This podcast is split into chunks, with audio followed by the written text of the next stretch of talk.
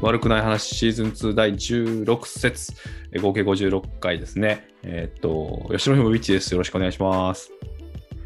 お願いします。福田です。えー、 洋介さんが非常に元気がないのは何ででしょうか。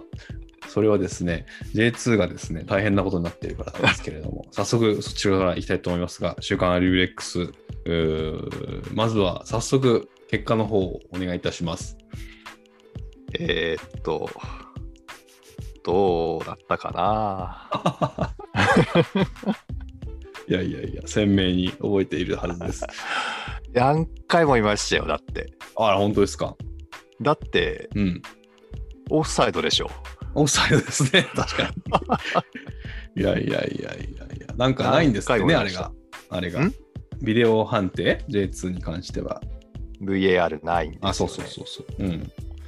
まあ、だからその1対0で、その得点のみでね、はいはい。負けてしまったわけですけども。はい。まあ、負けはね、うん仕方ないんですよ。うんリーグ戦の中にね、うんあの、無敗ってわけにいかないでしょうから。うん。負けるときはきっとあると思うんですけど。うん。まあ、ホームでやっちゃいけない試合だったなとは思いますけどね。うーん。なかなか、どうしてですね。う。うんん、でも、岡山はす、すごくうん。硬いチームなんですよね、データで言うと。うんうん。失点がね、少ない。そうそうそう、うん1試合平均で0.9いくつとかっていうぐらいだから、うん。あのゼロで抑えてたりする試合が多いんでしょうね、きっとね。うん。だからそういう、まあ、スカウティングというかね、データはあったからうん。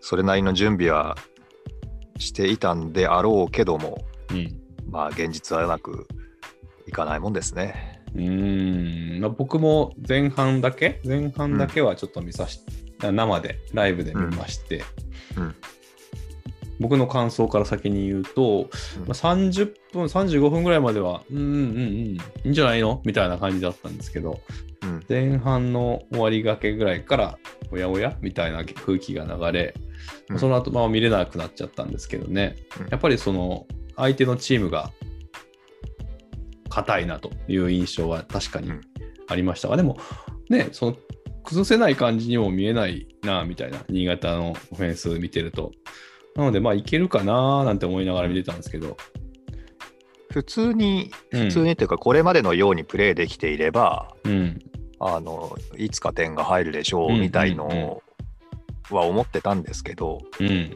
いかんせんミスが多いですよね。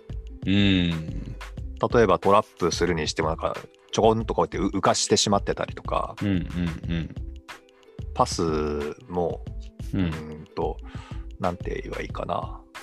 まあ、例えば相手ゴール、相手ゴールに向かって走ってる選手にパスを出すときに、うんあのー止まらせてしまうとか、少し戻らせてしまうような位置にうんこう出しちゃったりとかね、うんそのままスピードに乗らせればいいのに、減速させてしまったりとか、最悪戻ってしまったりとか、うんそういう場所にパスを出すんですよね。だから、えー、と思って。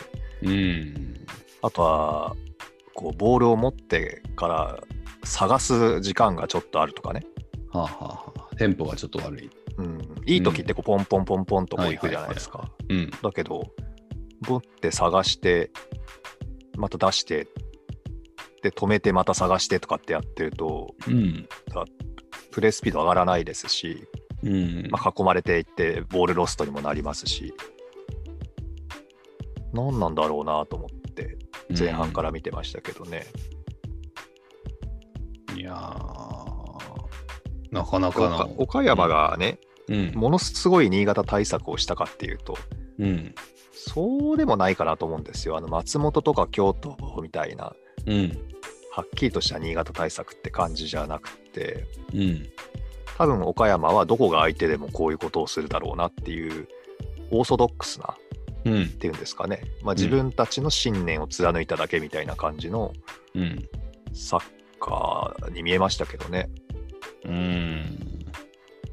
中盤の4人とうん。前線の2人で、うーんと、中央にボールを入れさせない、うんうんなんていうんですかね、立ち位置っていうか、あとはプレッシングうん。うん。をしていて、それでも中央にボールが入った時には、もう猛烈に アタックをかけると、うんうんファールもそれで結構ね、受けてましたけど、新潟が。うん。そうですね。う。うんん、でも、正当なっていうんでしょうかね、もうすっごい悪質なって感じではないし、うん。だから岡山はきっとこういうサッカーするんだろうなっていう守備でしたよね。うん。そまあ、っちの強ないいて言ね。うなら、うんうんうん。本間紫音君は対策されてたなっていう感じですよね。